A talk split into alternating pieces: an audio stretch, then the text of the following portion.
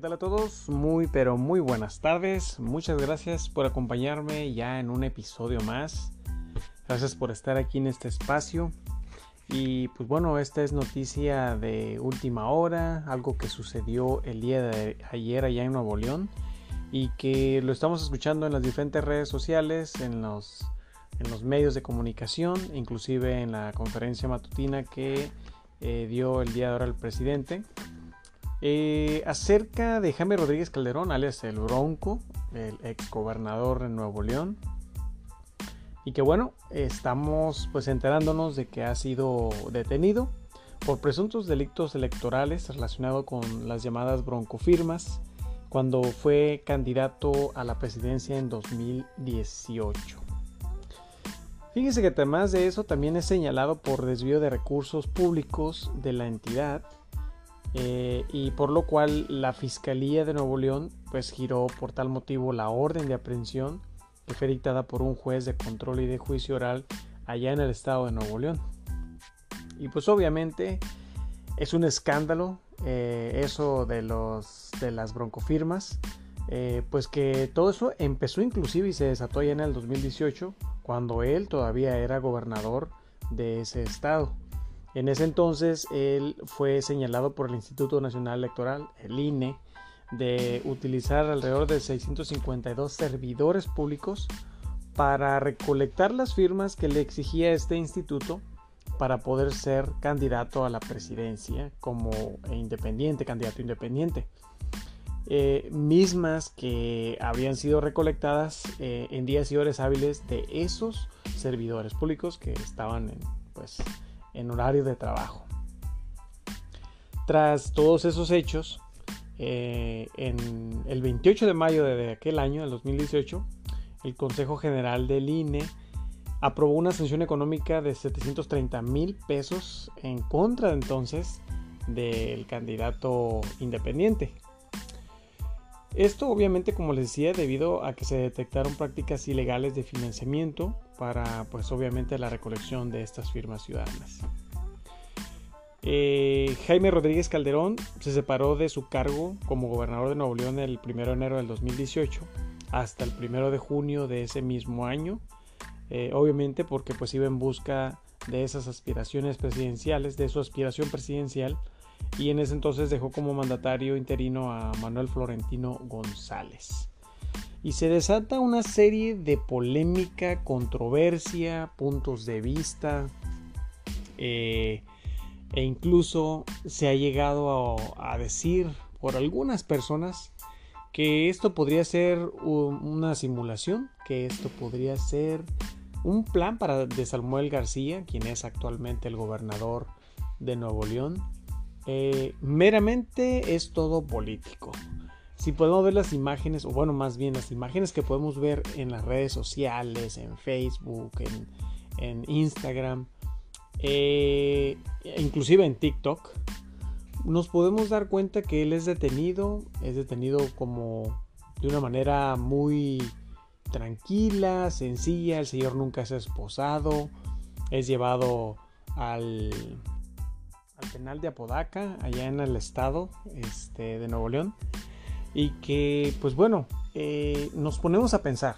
Y aparte de todas esas controversiales declaraciones que andan haciendo diferentes eh, servidores públicos, medios de comunicación, periodistas, eh, queda en incertidumbre hasta cierto punto de si realmente es, es algo que se llevó a cabo a través de la Fiscalía General de la República debido a la, a la denuncia del INE eh, con este candidato, porque recordemos que este nueva, esta nueva administración hizo delito este, que no alcanza fianza eh, cualquier fraude electoral. Y esto pues son desvíos de dinero lo que de lo que se le está acusando. Eh, sin embargo también pues de haber recolectado las firmas de manera facciosa y que pues eh, nos deja pensando si realmente va a estar en la cárcel y va a pagar por lo que hizo o si esto es otra simulación, si es un montaje. Eh, ¿Para quién? Para a lo mejor Samuel García, para beneficiarlo, porque él dijo que lo iba a encerrar y lo iba a meter a la cárcel. ¿O realmente estamos viviendo aún eh, en un estado en el que todavía tenemos eh, personas que se dedican a hacer este tipo de montajes? No sabemos, eh, tal vez hay 50 y 50 de probabilidades de que sucedan esas cosas. Sin embargo, pues no, no deja de ser algo controversial y que pues muchas de las personas allá principalmente en Nuevo León están exigiendo que se quede encerrado, que pague por los delitos que cometió.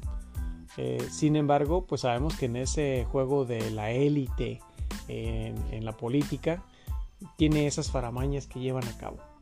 Consiguen los medios para poder, eh, pues en este caso, ocasionar que la, la aprehensión de una persona beneficie a un gobernador que está en ese momento en función. Hay muchas cosas y muchos puntos en los que se tiene que pues revisar, que hay que realmente esperar que la fiscalía saca, saque sus conclusiones, saque a, transparencia lo que sucede con el Bronco y pues conozcamos eh, si realmente va a estar encerrado, si, si nada más se le va una sanción o si todo esto fue meramente un teatrito. Esperemos que no. Sin embargo, pues ahí están las declaraciones de, lo que está sucediendo y pues es noticia de último minuto, ¿no? Y inclusive el presidente en la mañana cuando estaba en su conferencia eh, pidió que esperáramos a precisamente los resultados de la fiscalía, las investigaciones que se mostraran, eh, que se demostrara y que se transparentara lo que estaba pasando con Jaime Rodríguez Calderón y que pues bueno tendríamos que esperar para ver qué resolución va a salir de todo eso. un tema muy polémico, algo que pues acaba de suceder el día de ayer y que bueno, es noticia, noticia de último minuto. Y bueno, desafortunadamente como esas hay muchas, pero hay otras que nos pegan más eh, de lleno, que, que, nos duele a todos y que pues estamos, pues estamos todavía viendo cómo esa ese coraje y la impotencia de que aún hay mucha inseguridad en cuestión de los periodistas, eh, pues no ha disminuido, desafortunadamente ha ido aumentando. Y pues bueno, otro periodista asesinado más. Y en esta ocasión, eh, Nino Canún, quien ya en otras ocasiones he puesto sus audios y declaraciones o puntos de vista que él dado a conocer en cuanto a la situación política de nuestro país y esos personajes corruptos, eh, nos va a compartir en un momento qué es lo que sucede con todas todos estos asesinatos que siguen sucediendo con estos periodistas, que muchos de ellos están tratando de hacer las cosas bien, de dar la información veraz y pues que bueno, estas son desafortunadamente consecuencias que no deberían de suceder, que deberíamos de tener un país libre de expresión en el que el periodismo, siendo objetivo y transparente, este, pues no, no debiera de tener el miedo de, represalias y mucho menos atentados como este tipo. Pero vamos a escucharla y ahorita hacemos, a escucharlo, perdón, y ahorita hacemos más comentarios. Por estar nuevamente el día hoy con nosotros. Mil disculpas. No pude hacerlo de pie pero intentaré hacerlo lo mejor que pueda, lo mejor que pueda. Antes que nada, mil disculpas. Primero, José Luis Gamboa, 16 de enero. Segunda, Lourdes Maldonado, 23 de enero, a la única de los ocho que yo conocía. Margarito Martínez, Roberto Toledo, Jorge Camero, Ever López Cruz, Juan Carlos Muñiz y el 8. El 8 es Armando Linares. Ha perdido su nombre. Ahora todo el mundo dice el octavo. El periodista octavo. El octavo periodista asesinado en menos de tres meses. Bueno, todo esto que está apareciendo todo esto que está sucediendo nos inquieta y nos inquieta mucho. ¿Por qué nos inquieta mucho? Porque yo no conocía a este personaje, pero se ve que era todo un personaje. Él anuncia la muerte del séptimo. Él dice y habla sobre los que han muerto anteriormente. Pero se habla y se dice que Armando Linares se le ofreció protección y no la aceptó. Y no la aceptó por muchas razones. Una de, no me va a pasar nada, no creo que vaya a suceder nada, no soy chayotero, no estoy en contra del presidente, no estoy a favor del presidente, estoy en contra de la masacre que se ha llevado a cabo en los últimos años en contra de los periodistas. ¿Por qué nos tienen que asesinar? ¿Por qué nos tienen que matar?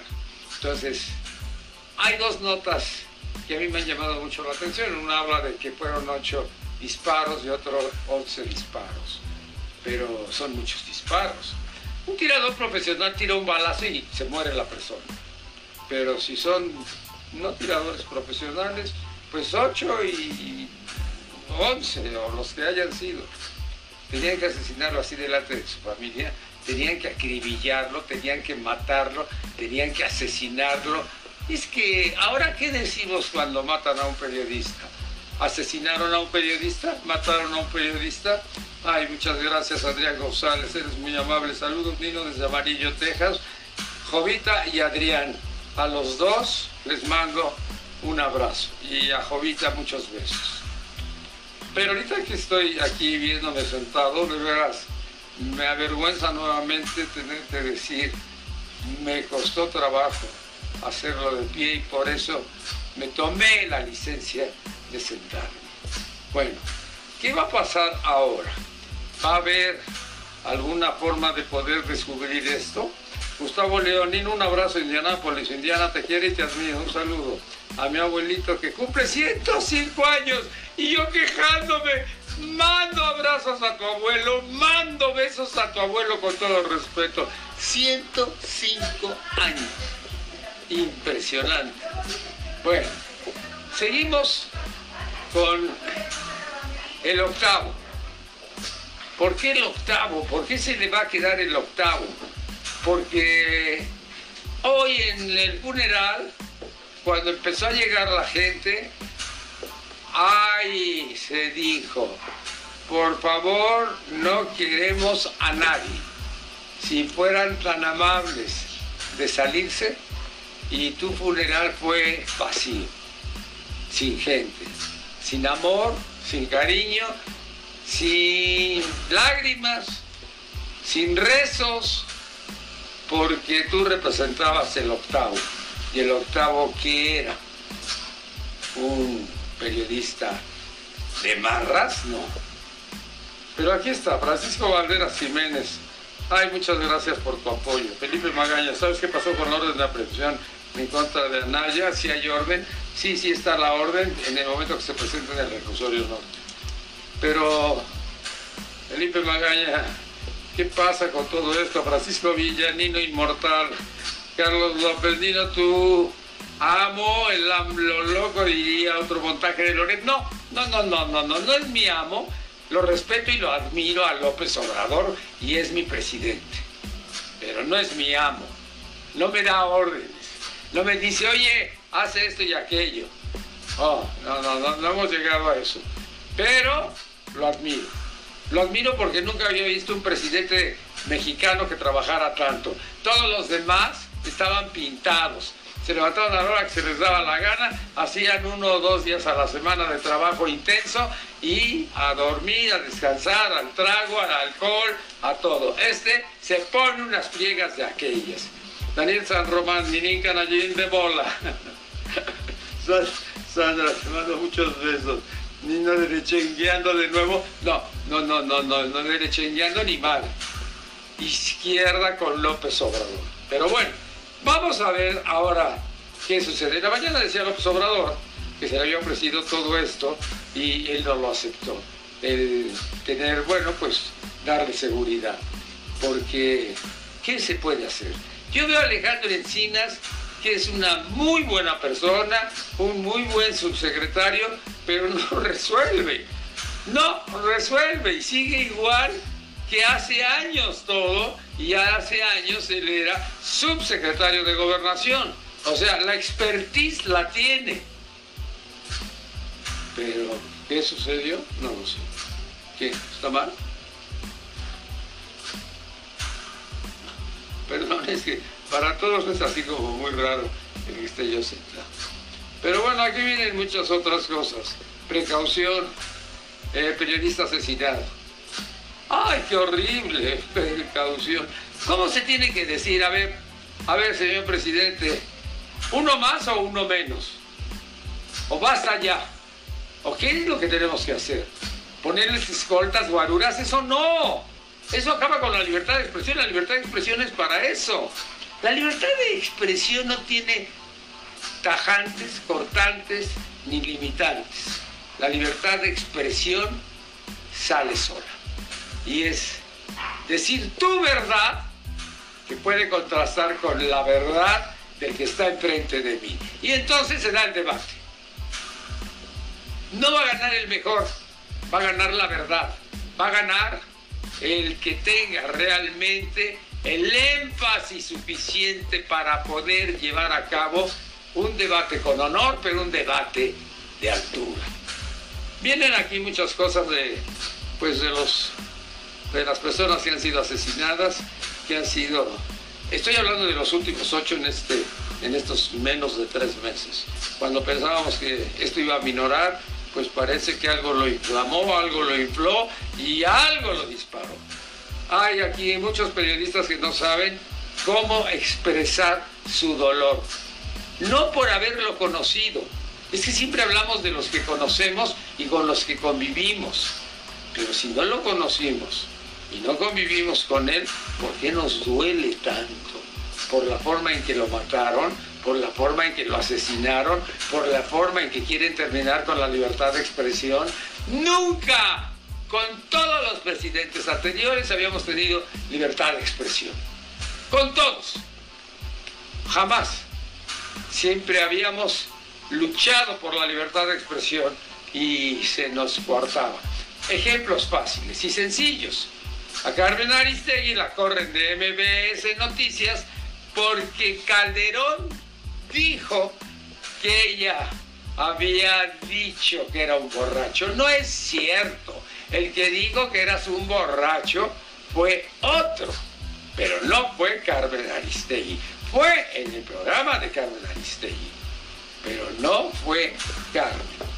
Y el que sí lo dijo fue Fernández Noroña, que además dijo, y se los tengo en su cara, Calderón es un borracho. Y por eso la corrió por decirle borracho. Ni siquiera le dijo asesino, ni ratero, ni narco, ni por qué pusiste a Genaro García Luna, por qué tienes a tantos metidos en la cárcel. Cinco estapetas, cinco estrellas, cinco comandantes de seguridad y los cinco en la cárcel. Y uno más es Genaro García Luna, que en noviembre, octubre octubre, noviembre, los estadounidenses lo van a condenar a cadena perpetua. Recuerda, no se le vaya a olvidar. Entonces, todo esto es lo que hemos estado viendo y todo esto es lo que no hemos podido resolver. Díganme qué hizo Calderón para salvar a los periodistas. Díganme qué hizo Fox, qué hizo Marta Sagún, qué hizo Salinas, qué hizo Cedillo, qué hizo Miguel de la Madrid. Miguel de la Madrid cuando el día del sismo, 19 de septiembre de 1985, estaba escondido, no aparecía en ningún lado, en ningún lado estaba. Entonces, ahora salen con que, pues no, todos son muy valientes, los, los presidentes están luchando por nosotros. Hoy dijo otra cosa el presidente, y es el libro. Este libro está en primer lugar de ventas. No sé si porque lo vendió o lo regaló. Eh, no, ni lo voy a preguntar. Pero el número y el tiraje está en primer lugar. Y aquí en la página 142 tiene a los chayoteros. Para que usted sepa quiénes son los chayoteros que no se expresan en contra de Peña Nieto, en contra de Calderón y en contra de Fox. ¿Por qué? Porque los mantenían llenos de dinero. Llenos de dinero. Era lo único que hacían y ahora se rasgan las venas, se cortan las venas. ¿Cómo es posible nuestra libertad de expresión haya naufragado? No es cierto, nunca naufragó. Pero a ver, vamos a continuar. Vamos a continuar porque el periódico del día de hoy, el Bronco, el presidente dijo, no me gustó que lo sacaran en las fotografías. En todos los periódicos sale el Bronco. En todos los periódicos sale el bronco, en todos los periódicos sale retratado el bronco. Entonces, no fue el error de uno, en todo salió. Pero detienen al bronco, lo acusan de desvío de recursos en Nuevo León. ¿Esto por qué lo está acusando? ¿A qué se debe que lo estén acusando? Porque se dice que lo están acusando, pero cuando era candidato a la presidencia de la República, el exgobernante de Nuevo León ha sido acusado. Dice, en la mañana se da a conocer delitos electorales por la tarde el Bronco en estos momentos está en estos momentos luchando por conseguir su libertad. Ya están sus abogados que vinieron desde la Ciudad de México a defenderlo aquí en Nuevo León. Bueno, allá en Nuevo León, perdón, yo no estoy en Nuevo León. Bueno, esa es una. La otra, lavado de dinero. Cae por firmas, van por lavado de dinero. Pero, ¿qué es lo que tiene? Le están imputando peculado. Pero esto ya era de, de antes. Recordemos que el que metieron anteriormente fue a una rata que estuvo 19 horas en la cárcel con todo el uniforme, le sacaron la fotografía y lo dejaron ir. Esto es lo que nunca entendimos por qué Rodrigo Medina, que robó tanto dinero, que era secretario particular de, de Tristán Canales, que era el verdadero gobernador y que robó más que todos. Bueno, pues ahí lo tuvieron 19 horas, lo sacaron con una fotografía con el uniforme naranja de los internos y punto final. Pero ahora, ahora sí lo agarraron. Y agarraron al Bronco por una sencilla razón. Ella traía un cohete con el gobernador y el cohete fue cuando estaban en la campaña. Aquí ya vienen todos sus generales, y no estoy hablando de los generales, eh, de los militares fichados, en el, en el penal de Apodaca. Ahí está. Y bueno, pues obviamente el gobernador se siente muy tranquilo, muy contento, porque dice, el que la hace, la paga. No se te olvide, Bronco, el que la hace, la paga. Así le dijo el gobernador. Entonces, ¿hay respuesta, Bronco? ¿Hay derecho de réplica, Bronco? Pero pues, yo no veo al Bronco ni, ni siquiera este, moverse. Subió la contienda, ascendió la contienda y el gobernador dijo, el que la hace la paga. El bronco preso por pisotear la ley electoral la hizo. Y como la hizo, la tiene que pagar, dice Samuel. Samuel, el gobernador, dice, no, lo pude meter a la cárcel en aquel momento. Pero ahora se fue a la cárcel. El que la hace, la paga. Ahorita se está debatiendo. Ahí en Apodaca están discutiendo. Están discutiendo si sale o no sale. Unos dicen que es un asunto menor, otros dicen que es un asunto que va a ser relevante porque va a ascender. Y por lo que representa el Bronco, el Bronco no es del PRI, del PAN y del PRD. El Bronco es independiente, la primera figura independiente que se va a la cárcel. La primera figura independiente que pisó la cárcel y que dormirá en la cárcel el día de hoy. Bueno, pues, ¿cuánto tiempo más? ¿Quién sabe? ¿Qué es lo que va a suceder? Yo no siento que tengamos que estar peleados unos contra otros y sigan matando periodistas. ¿Por qué matan a los periodistas? Y matan a los periodistas, por ejemplo, ese de Citácuaro, es el de Monitor.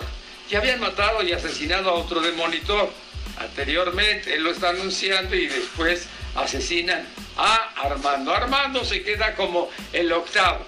Ya a partir de ese momento todo el mundo habla de él como el octavo. El octavo asesinado. El octavo que no dejaron pasar la libertad de expresión. ¿Qué vamos a hacer si, si perdemos la libertad de expresión? Es lo que realmente nos mantiene vivos.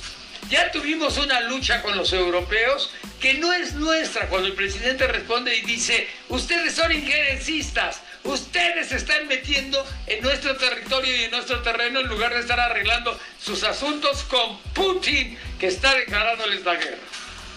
Pues esto era secundario comparado con la horda de horror que ha levantado Putin. Mire usted cómo caen los edificios, mire usted los bombazos que hay. Pero Putin es un dictador. Cuando hablamos de Stalin, Stalin era un dictador, pero de pacotilla comparado con este hombre. Este hombre es de tanques, tanquetas y aviones. Y a ver cómo nos va. Los estadounidenses, Biden tiene que hacer algo con la OTAN para que la OTAN acepte darle cobertura al, pues, al presidente de Ucrania. Porque el presidente de Ucrania solo no va a poder hacer absolutamente nada ante ese gigante. Esto es lo que estamos viviendo, esto es lo que estamos viendo y esto es lo que estamos pues realmente describiendo. Pero nosotros los mexicanos queremos libertad de expresión y queremos tranquilidad. No queremos más muertes, nada más de ver las tragedias de tantos que se están muriendo, de los niños corriendo, de todos por salvar sus vidas, la separación de las familias. Hoy llegó un avión con noventa y tantas personas, ochenta y tantas personas de mexicanos que mandó este avión el presidente de la República. Entonces, todo esto por culpa de Putin. Putin podía haber puesto, pues no sé, en la mesa de las negociaciones lo que es negociar, no asesinar, no matar. Pero, ¿qué va a suceder? Si él es el fuerte, si él es el sólido, si él es el que realmente él no tiene deudas con nadie, él no le debe nada a nadie. Él es el dictador de la Unión de Repúblicas Soviéticas Socialistas, ya no, nada más de puro Rusia. Y su territorio con Ucrania próximamente, Lituania, Letonia, Sí, porque se va a apropiar todo eso. Y mientras Biden, ¿qué está haciendo? Mientras, ¿qué está haciendo Justin Trudeau? ¿Qué está haciendo Boris Johnson allá en la Gran Bretaña? Todo esto es lo que nos tiene exacerbados de que, pues, hay muchos problemas, hay muchos problemas, pero como que todo el mundo lo está viendo y contemplando con mucho, con mucho temor. Y la otra, la otra, nadie quiere una tercera guerra mundial, nadie. Bueno, ni no te queremos. Bueno, ya ahorita el último estaba hablando de Putin, entonces eh, pues tocó de todos diferentes temas, tocó lo del Bronco, tocó lo de los periodistas asesinados, desafortunadamente. Ocho en lo que va del año, en pues en tres meses, en febrero marzo, en menos de tres meses, eh, ocho periodistas y pues es donde nos queda desafortunadamente esa incertidumbre, ¿no? Ese coraje de, de cómo es posible que a estas alturas la libertad de expresión eh, que ejercen los periodistas, que son, como reitero, eh, personas honorables, personas que se dedican a, sacar la, dura verdad que estamos viviendo en nuestro país, la, acerca de la política, la economía, y pues toda esa, este, toda esa información que muchas veces se oculta por otros medios o que se transversa por, por medios chayoteros y que pues bueno, vamos a tener siempre esa contraparte, pero no importa, es parte de la democracia de nuestro país, parte de, lo que estamos viviendo en la actualidad. Y, yo creo que lo que sucede en estos diferentes temas en nuestro país, pues son de interés de todos, son de interés públicos.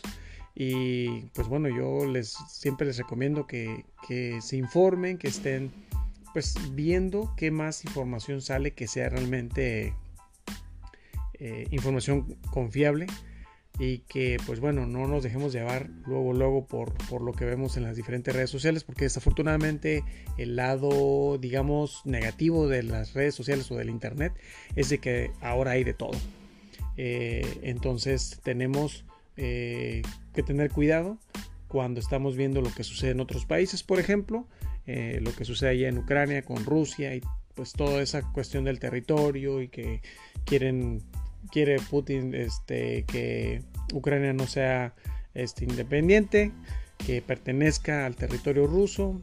Bueno, y toda una historia muy, muy, muy profunda que existe allá. Eh, y bueno, y también lo que sucede aquí con los periodistas, los asesinatos que se siguen presentando, la delincuencia que pues en algunos estados está todavía alta, en otros está bajando, eh, pero que es un trabajo en conjunto. Y al final del día, pues es importante que estemos informados eh, pero siempre y cuando seamos prudentes y responsables a la hora de eh, recibir esa información.